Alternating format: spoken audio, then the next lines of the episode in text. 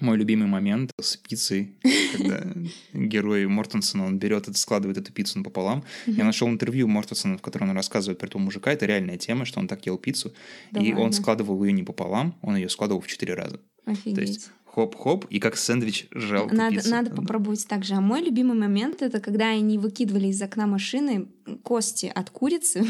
Водитель выкидывает стакан пластиковый, типа, мы должны за ним вернуться. Это было очень смешно, вот это немое выражение лица. Люблю этот момент.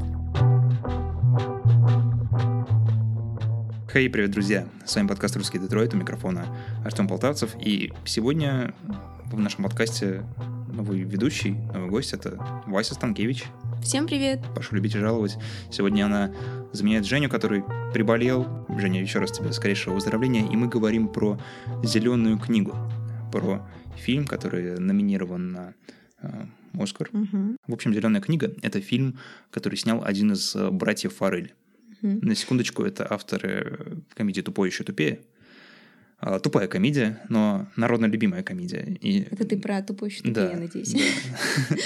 Тупая народно любимая комедия, и мной она тоже очень сильно любима, хотя фильм совершенно тупой. И когда я шел в кино, у меня было такое неприятное предчувствие. То есть я посмотрел трейлер, мне очень понравился. Я думаю, наверное, там все это сиськопердёж какой-то ведет. Будет повторение того же самого. И я рад, что я ошибся. Да. Мы наблюдаем такой качественный рост. Человек, он действительно попробовал себя в драме, попробовал себя в более серьезных жанрах, хотя при этом он не стал занудливым. Вот в чем преимущество Питера Фаррелли, да? В том, что он говорит о сложных вещах простым языком. Очень легко, да. Очень легко, которое воспринимается, правда, на позитиве, на добре. От этого становится хорошо на душе. Но при этом это же его минус, потому что из-за этого некоторые люди не могут его воспринимать серьезно.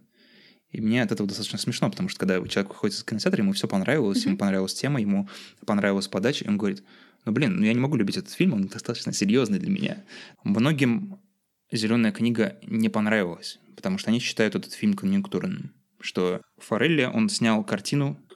Легче всего, которая может получить «Оскар». Да, то есть она позитивная, она про расовую сегрегацию, она поднимает все необходимые темы. А что еще нужно, собственно говоря? С одной стороны, это так, но с другой стороны, я не понимаю людей, которые так размышляют. То есть им не понравилось, что кино, во-первых, поднимает какие-то социальные проблемы, а во-вторых, им не понравилось, что оно недостаточно мрачное, да, что оно легкое, что оно позитивное, но оставляет такой легкий шлейф после себя. Мне, наоборот, было очень хорошо. Да. Я сходил на «Зеленую книгу», и я впервые за долгое время кайфанул. Да, я тоже очень отдохнула душой. Я давно так не смеялась. Я, когда вышла из кинотеатра, не могла убрать улыбку с лица. Настолько было смешно и весело, что не хотелось ложиться спать, просто идти и дальше веселиться. Не знаю, мне не стыдно сказать, что мне очень понравилась «Зеленая книга». Я даже больше скажу, этот фильм сравнивали с фильмом «Один плюс один», как ты знаешь. И мне кажется, это не очень удачное сравнение, потому что фильмы все-таки немного о разном, и подачи у них абсолютно разные. Если «Один плюс один» — это совершенно пластиковая, картонная такая история, которую очень сложно представить в реальной жизни, то «Зеленая книга», мне кажется, она максимально приближена к жизни. В принципе, «Зеленая книга» она основана на реальных событиях. Вот поэтому для меня «Зеленая книга» — это как «Один плюс один», только более жизненная, да, более приближенная к жизни. И от этого он более хороший, как мне кажется. Он бьет по нужным точкам. Хотя и «Один плюс один» в свое время мне понравился. А кстати, ремейк от Голливудской студии, вообще не понимаю, зачем его в российских кинотеатрах прокатывают. Надо посмотреть на сборы. Мне сейчас что-то стало интересно. А он уже вышел в прокат? Я не помню. Но я помню, что я видел трейлер, что там голливудская история. Но я объясню для слушателей. В общем, в США плохо смотрят зарубежные фильмы. Это такая традиция. То есть, если не снял Голливуд, значит, это какое-то говно. Да, и не стоит идти на это. И поэтому, чтобы зрители в США могли ознакомиться с фильмом «Один плюс один», сделали голливудский ремейк, что мы признаем, что этот фильм хороший, мы его пересняли, сходите, пожалуйста, посмотрите. Зато там Николь Кидман. Класс. Этого недостаточно для меня, чтобы загнать меня в кинотеатр еще раз на одно и то же с другими лицами, но это как-то, странно как минимум, и странно, что его вообще в России прокатывают. Сейчас мы про «Зеленую книгу». В главных ролях, мы уже упоминали, снимается Вигго Мортенсен. Он играет итальянского ну, знаете, такого настоящего около итальяна. Мафиозного, да, чувака, он вышибала, да, но он не бандит все еще, но он близок, да, как бы, к этим кругам. На грани стоит. Да, да, того, гляди, начнет нарушать закон. Махершала Али играет чернокожего музыканта, виртуоза, пианиста. И вот эти два совершенно разных персонажа, они разные этнически, они разные культурно, они разные по своему уровню дохода, по социальным стратам. Да? Они объединяются и вместе отправляются в путешествие. То есть «Зелёная книга» — это такой роуд-муви, да, достаточно классический. Встретившись, два разных человека, они очень сильно влияют друг на друга. Они меняют жизнь, можно сказать, меняют жизненные установки. Многие говорят, что «Зелёная книга» — это фильм о расизме. И, в принципе, это имеет под собой почву, да, потому что само название «Зелёная книга», да, вот «Зелёная книга» — это книга, справочник, да, справочник для чернокожих путешественников. Мотели, да, описаны, дайнеры, где можно будет остановиться именно чернокожим. Да, во времена расовой сегрегации действительно были места, где нельзя останавливаться чернокожим, и чтобы уберечь как бы чернокожих путешественников от попадания в неловкую, так скажем, ситуацию, выпустили эту книгу. Жуткая тема, жутко то, что это было так близко к нам, то есть, да? Легко размышлять, например, о рабовладельческом строе, да, то, что вроде как это было уже достаточно давно, да, когда там война была гражданская в США, да, когда освободили рабов, 100 лет назад уже, даже больше, никто чем 100 лет назад, никто не помнит, никто уже не живет из участников тех событий, и как-то легко вот абстрагироваться, но на самом деле расизм, он намного ближе к нам, да, он был ближе чем к нам, кажется, он вот совсем недавно, и я бы не сказал даже, что он искоренен. Конечно, нет. Вот. Нам трудно, наверное, представить, хотя, да почему нет? Вот у нас тоже выходит замечательный фильм скоро. Какой? «Теперь я русский» называется. Да там. Ладно, я не слышала вообще ничего о нем. Смысл в чем? Девочка, дочка богатого олигарха, уезжает в Китай на учебу, знакомится с китайцем. О, боже. Привозит китайца домой, и олигарх устраивает ему темную со всякими русскими развлечениями. О, типа, боже, я тебя оболью холодной водой на морозе. Пойдем танцевать с медведем. Да. И как бы хочет тем самым выгнать как бы его, чтобы тот обосрался и... Обозначить, понял, да, что ты не русский. Ты не русский, и тебе здесь не место. В принципе, у нас тоже есть такая ксенофобия. Конечно. Она достаточно сильная. И как многим исследователям даже кажется, то, что жизнь в многокультурном городе каком-то, она не способствует тому, что ты наращиваешь многокультурные связи. Скорее наоборот. Люди, да, начинают в группки сбиваться, потому что им непривычно, им страшно. Это вот на примере Нью-Йорка хорошо тоже видно, что до сих пор сохраняются этнические районы. Брайтон-Бич, да? Да, там украинские есть... районы. Ну, Брайтон-Бич, да. Это район, где живут выходцы из стран СССР, бывшего русскоговорящего населения. Многие в Брайтон-Бич не знают английский вообще. Да. Все вывески на русском, все общаются на русском, и как бы заезжает туда коп, да, и он попадает в такой Little Russia, да, маленькая Россия. Опа. Да, и мне рассказывали прикол про Брайтон-Бич, у меня один знакомый там бывал, и он останавливался тоже у своих знакомых, и там ребенок вот тоже растет, он говорит по-русски, не знает английский совершенно. И они как-то там гуляли, ходили, и там проходили мимо англоговорящие, и ребенок очень удивился, спросил мамы, на каком языке говорят, кто это такие вообще, хотя он находится в Нью-Йорке. Вот такая интересная история. То есть, да, сегрегация присутствует, да, действительно, «Зелёная книга», возможно, немного нам рассказывает про расизм, она не может не говорить про расизм, потому что она про то время, там культурный контекст. Драйвер, да, этой истории, вот точка, после которой история началась, это как раз расизм. Конечно. То, что Док, вот музыкант, он нанял итальянца, вышибалу, чтобы тот его защищал. Я так скажу, что этот фильм, в принципе, не уйдет от того, что он поднимает достаточно мейнстримную тему толерантности и расизма. От этого никуда не уйти. Но нельзя останавливаться лишь на этом. То есть, понятное дело, этот фильм не только про расизм, но в большинстве своем эта тема там очень ярко отражена. И если судить по кульминации, если судить по концовке, это тоже заметно. Как мне кажется, тема расизма, она там присутствует, но она вообще не основная. То есть фильм — это на самом деле о дружбе. Да. И фильм о дружбе людей из разных слоев населения. Да, из разных слоев общества. И, в принципе, он заставляет нас задуматься о том, можем ли мы вообще дружить с людьми, которые не входят в наш социальный круг. Ну, если судить по фильму, то да. Да, но что, видишь, у них там это произошло что-то невероятное, да? Да, какое-то произошло волшебство. Стечение обстоятельств, да, которое заставило их встретиться и подружиться. В реальной жизни у тебя очень мало возможностей встретиться с человеком не твоего уровня достатка. В большинстве случаев люди предпочитают консервироваться и общаться только с теми, кто более-менее равную позицию им занимает на социальной лестнице. Да, причем это идет с самого рождения. Ты рождаешься, ты идешь во двор, играешь там с ребятками, которые живут в семьях, у которых доход примерно такой же, как и у тебя, и в принципе ты находишься в своем окружении. Я называю это ментальное гетто. То есть когда мы сами себе просто обустраиваем некую границу. То есть вот здесь вот наши, а вот здесь вот не наши. И это, в принципе, помогает человеку как-то ориентироваться в жизни. Да? Нам всегда хочется видеть вокруг себя социальную группу. Это, наверное, со времен родоплеменного строя пошло, то что нам нужно отделять наших от не наших. Угу. И это называется социальной идентичностью.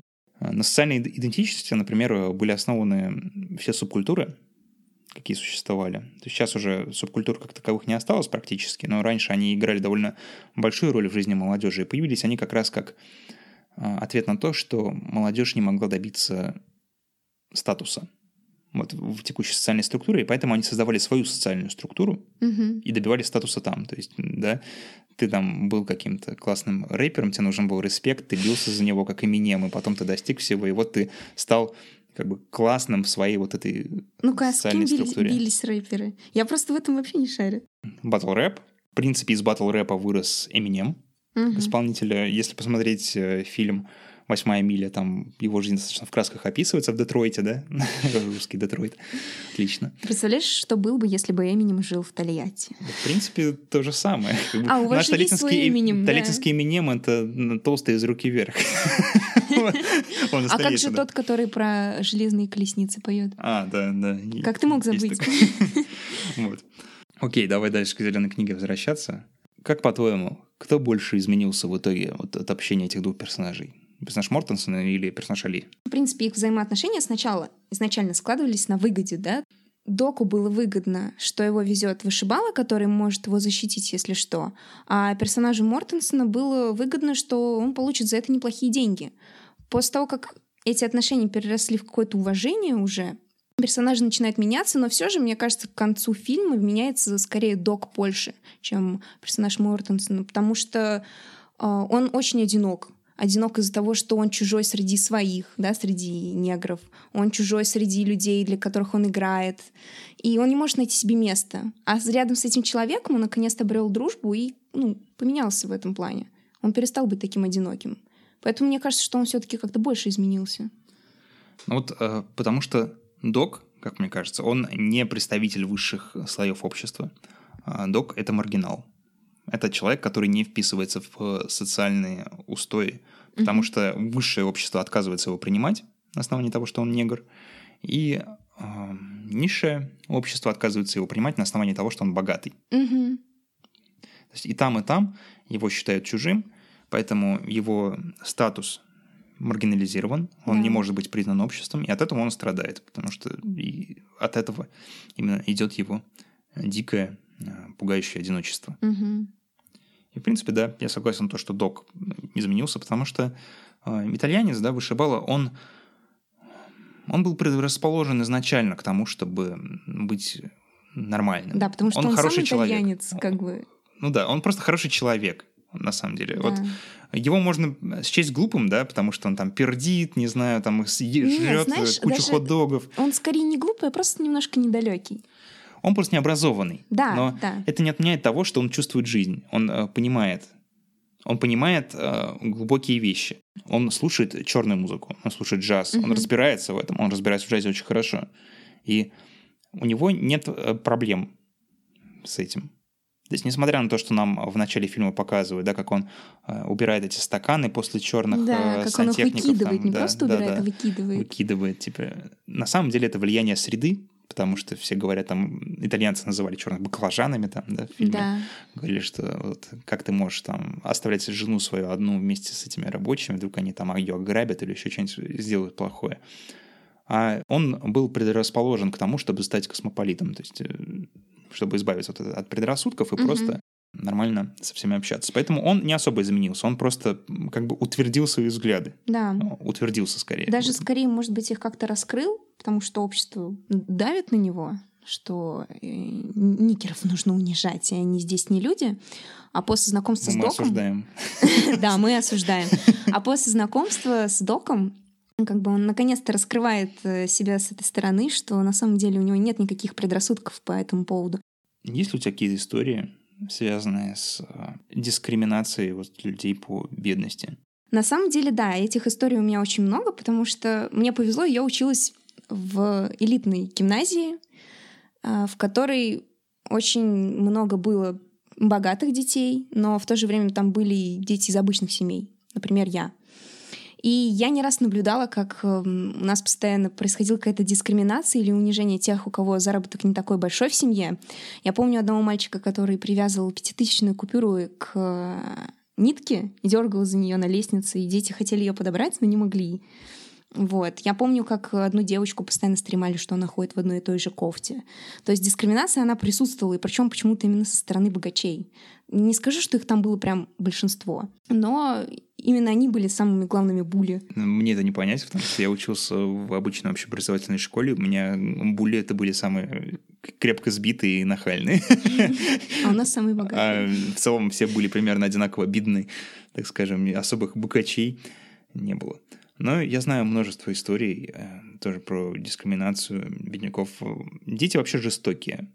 Особенно это в школе вот часто происходит, когда детей давят из-за плохой одежды, из-за того, что у них нет того качества смартфона, да, которого... Из-за того, что они не приезжают на тачке в школу. Как мне кажется, когда ты находишься на ступеньку выше на социальной лестнице, ты неосознанно начинаешь демонизировать людей с более низким достатком. И я это на себе отлично заметил. То есть я живу в не очень благополучном районе, прям так скажем. Ну да. Вокруг... В Тольятти. Да, в Тольятти это один большой, наверное, неблагополучный район. Но даже в рамках Тольятти я живу в достаточно неблагополучном месте. То есть мои соседи — это бедные люди. Я в первый раз увидел коробки от пиццы вот совсем недавно, там остались в мусорке, да. А до этого их вообще никогда не было, да. Много лет я ни разу не встречал. И люди просто не могут. Они живут очень бедно, там зарабатывают, там, допустим, 15 тысяч рублей в месяц. И я склонен демонизировать своих соседей. То есть у меня каждый второй там наркоман, алкоголик, плохой человек. Я не отпускаю своих друзей от них на улицу. То есть, когда от меня кто-то поздно уезжает, я обязательно иду провожать, потому что я знаю, что район плохой, потому что я знаю, что в случае чего там мои ручки понадобятся для того, чтобы там кого-нибудь, ну, того, отогнать. И всегда лучше, когда людей много, чем когда кто-то один. То есть, я подсознательно боюсь этих людей. Я считаю их такими, ну, недочеловеками, как бы подсознательно, да. Мне кажется, что они живут как звери. Быдло. Быдло, да. Я считаю их за быдло. А прав ли я? На самом деле уровень их достатка определяет то, как они ведут отношения с этим миром. Я думаю, нет. Ну, то есть я практически уверен, да, что мой соседушка – это пушер. Ну, потому что он нигде не работает, и вот, скорее всего, он пушит наркотики, я так подозреваю. Это да. Но вряд ли там мой другой сосед, там, которого я тоже стремаюсь, он какой-то плохой человек. Возможно, если бы я познакомился с ним поближе, я бы, может, и, ну, узнал что-то хорошее. Но у нас нет общих площадок, на которых мы бы могли познакомиться. Да? Я вряд ли встречу его там на лекции какого-то ученого из Москвы, который там в Тольятти приехал, да? рассказать там про биохимию мозга. Зато ты можешь встретить его в подъезде. Зато могу встретить его в подъезде, да, но, с другой стороны, о чем мне общаться-то с людьми в подъезде? Я же воспринимаю подъезд как негативную среду. Вот, кстати, хорошо, что ты начал говорить о демонизации, потому что в фильме это тоже было показано, правда, не со стороны финансовой разницы. Там был момент с полицейскими, да, то есть главные герои после одной ситуации начали их демонизировать. Ну да, а что ты здесь делаешь там после заката солнца, ты же негр. А после они встречают полицая и тоже думают, ну все, сейчас начнется. А он сказал им, что у вас пущено колесо и вообще приятного вам Рождества. То есть уже как бы подсознательно они нацелились на то, что сейчас будут проблемы. А на самом деле человек просто хотел помочь, действительно. А потому что демонизация работает в обе стороны. Я думаю, мои соседи, они точно так же думают про меня, что я какой-то богатый урод, да, богатый, который непонятно зачем заселился в такой район.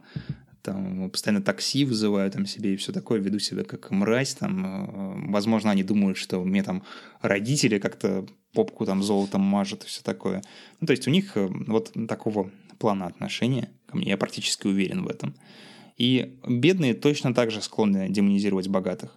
То есть если ты богатый и тебя обсуждают, да, в компании бедных людей, то вряд ли кто-то скажет, что ты стал богатым из-за своих каких-то личных качеств, да, что ты получил хорошую работу. Скорее всего, скажут, что ты либо тебе помогли родители, либо ты какой-то моральный урод, то, что прошел по головам, да, заработал там эти деньги. То есть у людей богатство тоже ассоциируется с какими-то негативными качествами в большей степени, чем с позитивными. Вот, кстати, тоже хороший пример. Я вспомнила, как-то раз обсуждали то ли на работе, то ли еще где-то. Приезжал коллега новенький на машине. У него, по-моему, Lexus была. И все обсуждали, откуда у него такие деньги, да вот он, как он одевается, да небось там родители ему подогнали эту машину. То есть все начали шушукаться за его спиной, а потом выяснилось, что это была вообще не его машина, а его машина была в ремонте, а он взял действительно машину своего родственника. Да, то есть он не выпендривался своим богатством, а ему уже кости там перемыли. Откуда у него такая тачка? Скорее, это из-за страха и чувства стыда. А может быть, из зависти? Наверное, тоже что-то примешивается, да, потому что, ну, ты же не признаешься, что кто-то более талантлив, чем ты, да?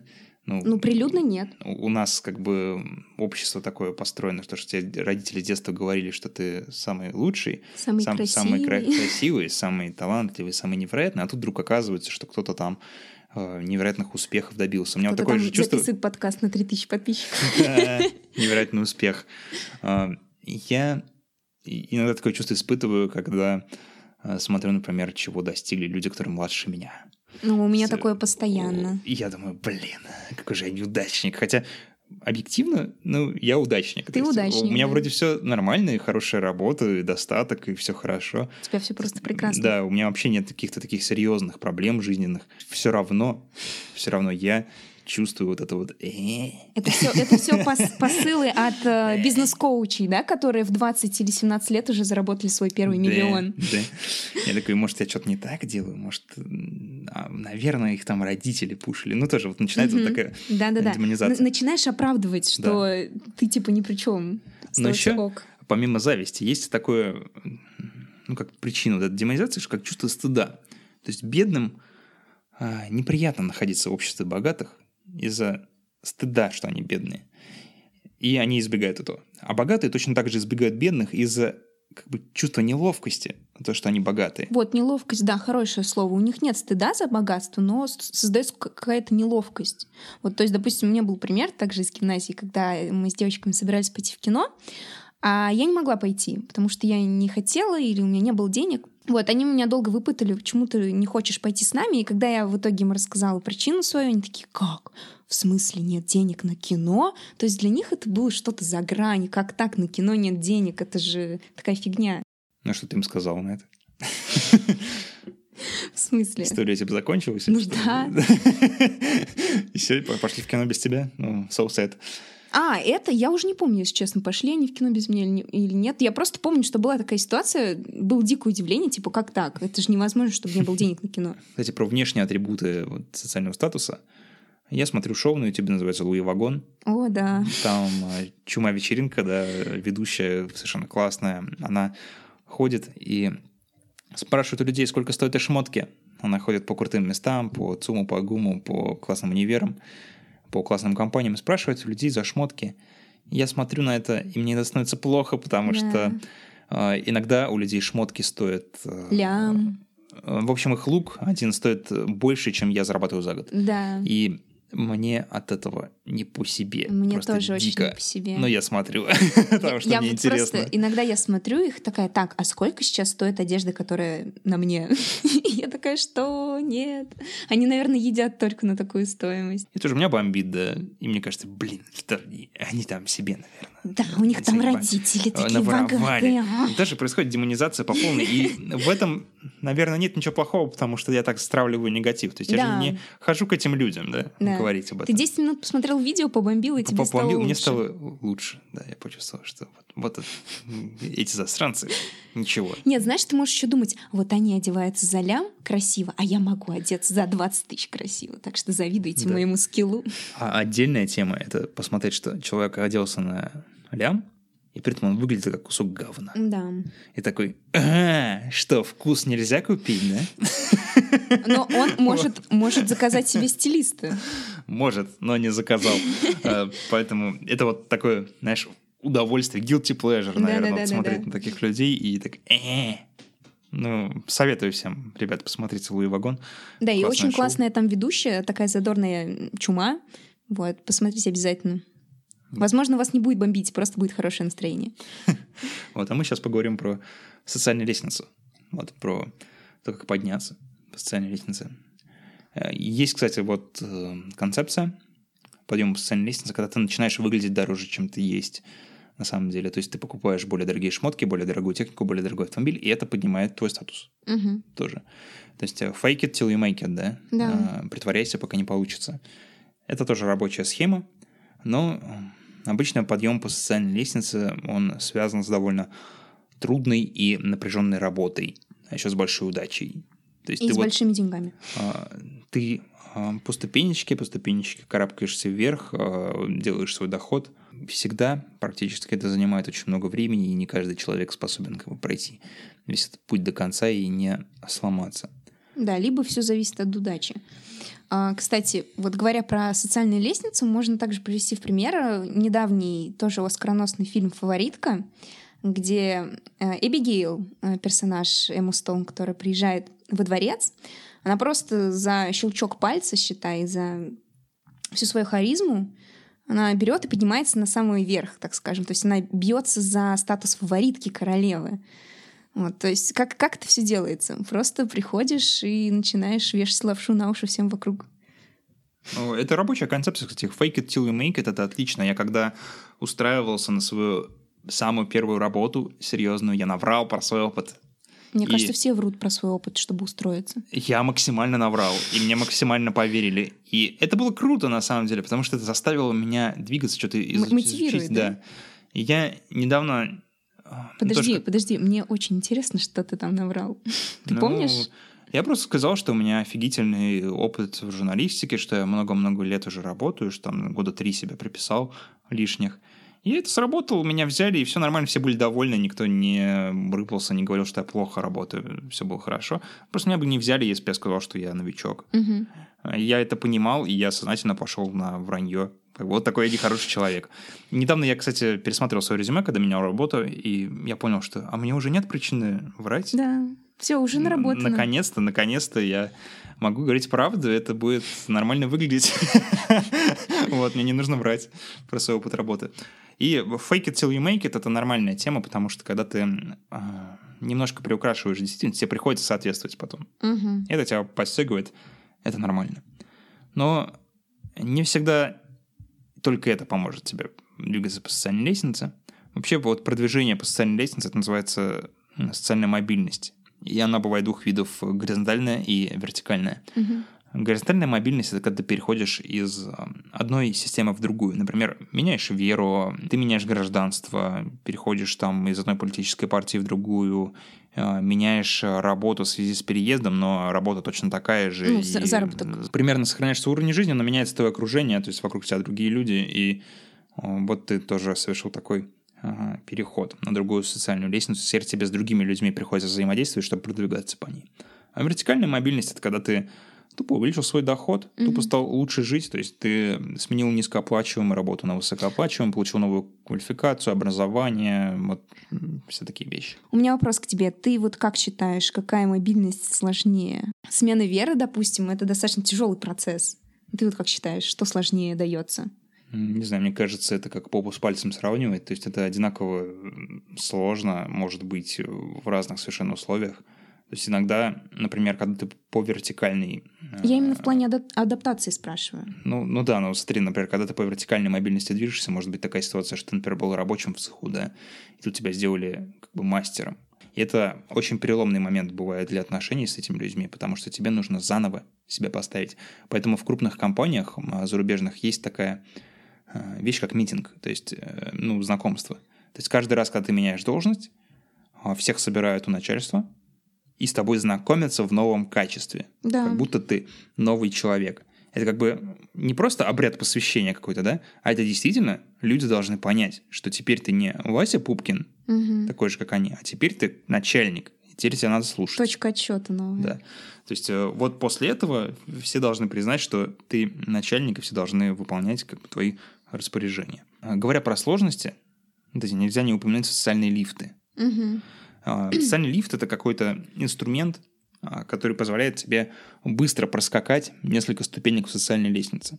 Например, это получение образования в престижном вузе. Например, это знакомство с каким-то успешным человеком, который тебя начинает продвигать. Да, вот как в фильме «Звезда родилась» недавно, когда там Леди Гага познакомилась с музыкантом, да, великим исполнителем кантри, и тот ее просто пропушил, как бы сказал, вот... Давай. Просто вытянула ее с собой на сцену, и все, и карьера сложилась. Да, это был социальный лифт, да, действительно, потому что сама она добивалась бы этого очень долго. А тут открылось как бы окно возможностей, она им воспользовалась, и все, в принципе, нормально получилось. Не очень. Да, я сейчас тоже подумал, что не очень, но ладно. И, кстати, вот почему не очень получилось, потому что иногда бывает трудно и человеку освоиться с новой ролью, когда он вышел из социального лифта. Потому что он-то привык, что он один. И он привык, как себя вести, какие паттерны поведения использовать в разных ситуациях. Тут ему надо резко переучиваться. И нужно еще переучиваться людям, которые вокруг него, потому что к тем, кто пользуется социальными лифтами, у нас предубеждение. В армейских делах есть такое понятие, как пиджак. Это человек, который закончил военную кафедру. Говорят пиджак, имея в виду, что он как бы гражданский полностью. И к ним мало уважения со стороны личного состава, и им приходится как бы заслужить его. Типа ты не прошел то, что прошли мы. Да, ты как бы не армейский чувак, ты не знаешь всей этой кухни, поэтому пиджакам часто приходится либо сложно выстраивать отношения, то есть как-то там сразу дружить с своими подчиненными, заходить с той стороны, что они нормальные ребята, либо наоборот быть полными мудаками, чтобы их хотя бы как-то слушали. Потому что, их просто отторгают, не принимают. То же самое происходит, например, с людьми, которые с грязи в князи, да, вывалились, когда вокруг них начинает богатый сок, все такие, откуда этот выпердыш? Кто он такой вообще? Он там не знает наших манер. Вы посмотрите на него, он не знает, как пользоваться ракушками. Да. Я сразу вспоминаю фильм «Красотка», где она пошла на обед с бизнес-партнерами и не могла открыть там раковину. Да. С устрицей. Вот у меня, кстати, была однажды такая ситуация, когда я не смог воспользоваться раковиной в туалете в каком-то невероятном ресторане. Мы про какие-то разные раковины говорили. Я просто даже вспомнил про раковину. В общем, я пошел в туалет, я не смог руки помыть, потому что там был какой-то необыкновенный смеситель, который надо было как-то дернуть невероятно. А может быть, надо было просто... Нет, там не было ни... я же не дурачок, я знаю, что бывают такие штуки. Я пробовал, но там какой-то невероятный смеситель. Короче, я не смог этим воспользоваться, я позвал... Уборщицу? Человека, которого я в форме увидел в ресторане, говорю, слушайте, помогите мне разобраться, я вообще не понимаю. И он тоже, стоял там и тупил. Мы стояли и тупили. Мы не понимали, как этим воспользоваться, и потом в итоге там какой-то рычажок, сзади как-то был, что-то, супер непонятная фигня. И я чувствовал от себя тоже, что я не знаю какую-то фигню, которую знают все эти богачи в этом ресторане. И было немножко стыдно, но даже смешно. Секреты богатых, как мыть руки в ресторанах. Да. Кстати, про социальные лифты. Был недавно хороший фильм с Дженнифер Лопес, называется «Начни сначала». Он про то же, про что и все фильмы с Дженнифер Лопес практически, а не про то, как self-made, да, про то, что она сама себя сделала, про то, что как расти, как преодолевать и как при этом оставаться собой. Mm-hmm. То есть мне что нравится в Дженнифер Лопес, то, что она действительно до сих пор Дженнифером во благ, да, как mm-hmm. она в песне своей пела. То есть не дайте себя обмануть там, тем, что у меня куча бриллиантов. Девчонка с соседнего двора. Я все еще, да, девчонка с соседнего двора. И, в принципе, да, она такая есть. И фильм об этом же, фильм тоже хороший, он мне очень понравился, очень добрый, позитивный. И там... Героиня Лопес, она попадает в ситуацию, когда ей удается вот по полной фейкет, да? Да, но у нее был рычажок как раз вот этот вот. У нее были созданы аккаунты, где она крутая с Обамой стоит. Ну, да-да-да. Одна я с Обамой стою в белом пальто красивой. Кстати, вот ты считаешь, мне кажется, это, в принципе, может быть реальная фотография. Даже нифига не фейкит. Ну да, я думаю, что тоже это было реальное фото. Это было забавно видеть его на экране. У нее открылось вот это окно возможностей, она им воспользовалась, и ей было очень сложно. Ей было очень сложно в том плане, что ее не принимали. Mm-hmm. Точно так же, потому что она выперта ниоткуда. И ей было очень сложно в том плане, что ее подружки из Бронкса, они тоже решили, что она какая-то... Да, они отдалились от нее, и она от них отдалилась, и создалась пустота. Да, и мне кажется, вот эта отрешенность, она всегда сопровождает людей, которые быстро продвигаются по карьерной лестнице, потому что они действительно рушат социальные связи. Конечно. А рушат они потому, что мы привыкли... общаться с людьми одного круга. Я когда вот посмотрел «Зелёную книгу», я начал задумываться, много ли у меня в окружении людей, которые, допустим, намного меньше меня зарабатывают. Ну, вот намного меньше меня, я считаю, раза в 3. Ну вот, а я ожидала, что ты сейчас скажешь. Я задумался, много ли людей, которые больше меня зарабатывают? Ну, меньше, больше. Ну, больше-то и нет. Отлично. Самый богатый. Да нет, ну, как-то не получается у меня поддерживать контакты с богачами, ну, потому что мне немножко неловко, наверное, за то, что я так там трясусь над своими хопейками, все такое. И у меня не получается поддерживать контакты с людьми, которые намного меньше зарабатывают, потому что я тоже чувствую неловкость. Я не люблю, когда человек не может за себя заплатить. Ну, в том плане то, что начинается вот это нытье, uh-huh. то, что я там не могу. Особенно меня бесит, когда, например, гуляешь там, не знаю, с друзьями, да, лето хорошо, тут у кого-то появляется предложение, давайте, типа, может, выпьем немножко. Такие, ну, блин, давайте выпьем. Я говорю, ну, слушайте, тут есть неподалеку бар, он вроде не сильно дорогой и вроде хороший, я там был, давайте сходим. И все тут же так, то есть у них выпить, это, ну, типа, сиську пива взять. Ну, понятно, да. А мне уже как-то не солидно. Ну, да. Мне как-то неудобненько, да, и... Я себя чувствую неуютненько, неудобненько. И поэтому как-то так потихонечку, полигонечку я исключил этих людей из круга своего общения. Как-то все это вот тихой сапой ушло. И теперь ты не ходишь в бар вообще. Да. И не сидишь на скамейках. Как-то вот подсознательно стремался общение с этими людьми. И потихонечку это сошло на нет. И, наверное, это плохо. Наверное, единственное... Дружба, которая может пережить это социальное расслоение, это дружба, которая с детства. Потому что когда ты дружишь с человеком с детства, ты как бы знаешь его подноготную, тебе в принципе не важно, сколько денег он зарабатывает, то есть ты всегда будешь плюс-минус с ним на одной волне, да? Но проблема в том, что с друзьями из детства мы не так уж и близки бываем. То есть друг из глубокого детства — это скорее... Ну, в большинстве случаев, да, вот что ты общаешься с ним постоянно, это редкость. Угу. Мне вот повезло, что у меня Женя да, там, тебе очень повезло. Такой друг. Я вам прям завидую. Я вообще редко встречаю таких людей, которым так же повезло, как мне с Женей. Но... Это прям признание в любви сейчас. Да, да. Но большинство людей, они поддерживают связь с друзьями с детства такую шапочную. То есть друг из детства — это друг, который может тебя выручить, когда у тебя жопа. Да, либо друга из детства нет уже вообще, в принципе, в твоей жизни. Ну, он как бы есть. Часто бывает, что есть вот этот человек, которому ты можешь позвонить, когда у тебя полная задница, mm-hmm. он тебя вытащит. Но ты не будешь поддерживать с ним связь на каждодневной основе. То есть ты не будешь прям раз в неделю с ним встречаться, куда-то ходить. То есть вот этого уже нет. Потому что, ну, о чем нам говорить, собственно, там с Васей, да, с которым я... Давай другое имя, в пример. Хорошо. Есть еще какое-нибудь имя, которое... Давай Петр. Как мне с Петром взаимодействовать теперь, когда Петр такой богатый. О чем я с ним буду говорить? Мне неудобненько.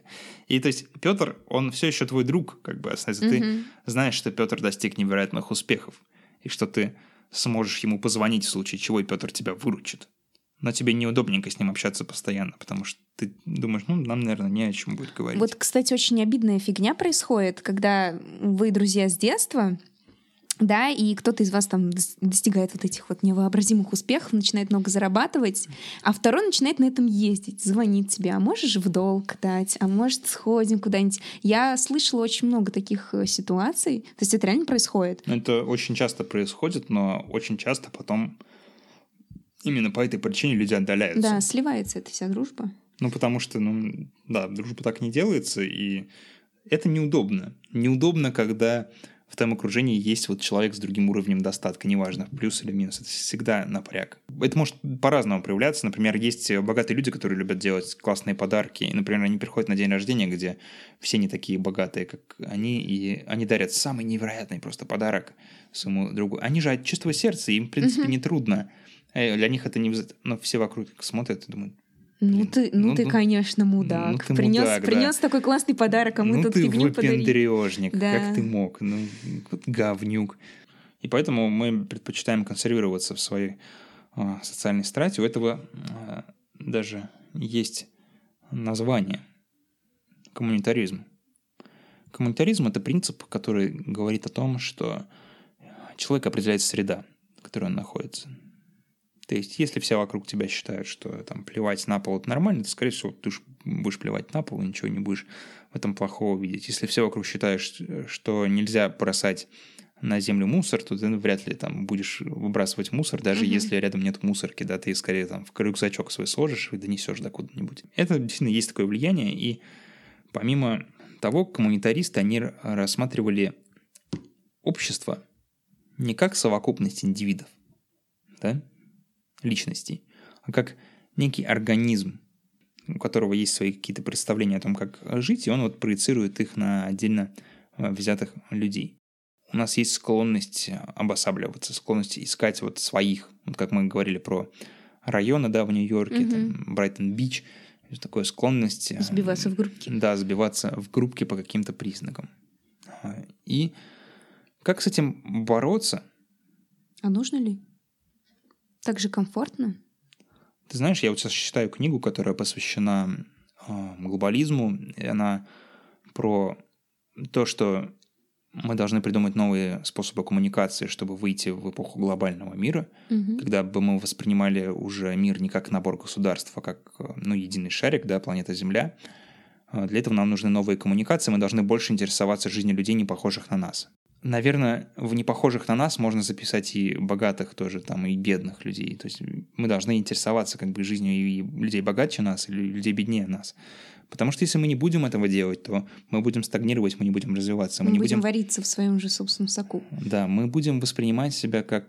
Ну вот наше паттерное поведение мы будем воспринимать как единственно возможное. И то же самое происходило с ребятами из «Зелёной книги», да? Точно так же этот док, он не ел никогда жареную курицу. Он не ел никогда руками без приборов. Да. То есть он никогда ничего подобного не пробовал, потому что он считал это неприемлемым. Он считал, что так делают только животные. Но потом он попробовал и понял, что это может быть достаточно вкусно и интересно. И это расширило свои границы. Да, расширило его рамки. А наш товарищ итальянец понял, что, собственно, иногда можно писать письма... своей женщине. Да, немножко используя, знаешь, такой язык метафор, не обязательно расписывая, что он поел и в какую сидушку там сегодня он пердел, пока крутил баранку. Но мне кажется, не только это он понял, конечно же. Ну, не только это, но я так на практическом примере.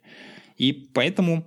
Он скорее понял, что не надо камушек воровать, что воровство кайфа-то не приносит, что вот такие вот мелкие штучки — это... Ну, просто, не знаю, мне кажется, пример с письмом какой-то не особо удачный, если сравнивать с... Но он же камень своровал в итоге все равно. Ты че? Нет, это понятное дело. Там скорее док понял, что это прикольно было. А мне кажется, они оба поняли. Да, они оба изменились, на самом деле, да. И в этом, наверное, суть фильма. В том, что дружба, она может даже непохожих людей дружбом сводить, и она может их менять к лучшему. Да. Поэтому не бойтесь, наверное, дружить с людьми, не похожими на вас. Иногда это полезно. Иногда полезно находить людей других взглядов. Не забывайте друзей детства, даже если они стали суперблогерами. Да, поэтому в следующий раз, когда будете на какой-то вечеринке, и вам кто-то покажется, знаете, напыщенным снобом, или, наоборот, каким-то мелочным чуваком, который считает там каждую копейку и трясется над ней, пообщайтесь с ним. Может быть, вы поймете его. Может быть, это приоткроет для вас какие-то новые грани. Кушайте курицу без приборов. Да, вроде того. Хей, друзья, это наше аутро. Если вы хотите поддержать нас, если вам нравится то, что мы делаем, пожалуйста, поставьте нам 5 звезд в приложении iTunes, либо в любом подкаст-приложении на Android. Это сильно-сильно поможет в продвижении подкаста и сделает так, что о русском Детройте узнает больше людей, и мы получим больше слушателей, и будет еще веселее вести эти выпуски. А если вы давно хотели стать частью нашего подкаста и хотели поддержать проект материально, хотели повлиять на нас, предложить нам тему, рассказать что-то, что нас волнует в такой приватной обстановке, то, пожалуйста, переходите на patreon.com/RussianDetroit. Там можно поддержать нас, можно получить ранний доступ к выпускам, доступы в секретные чаты.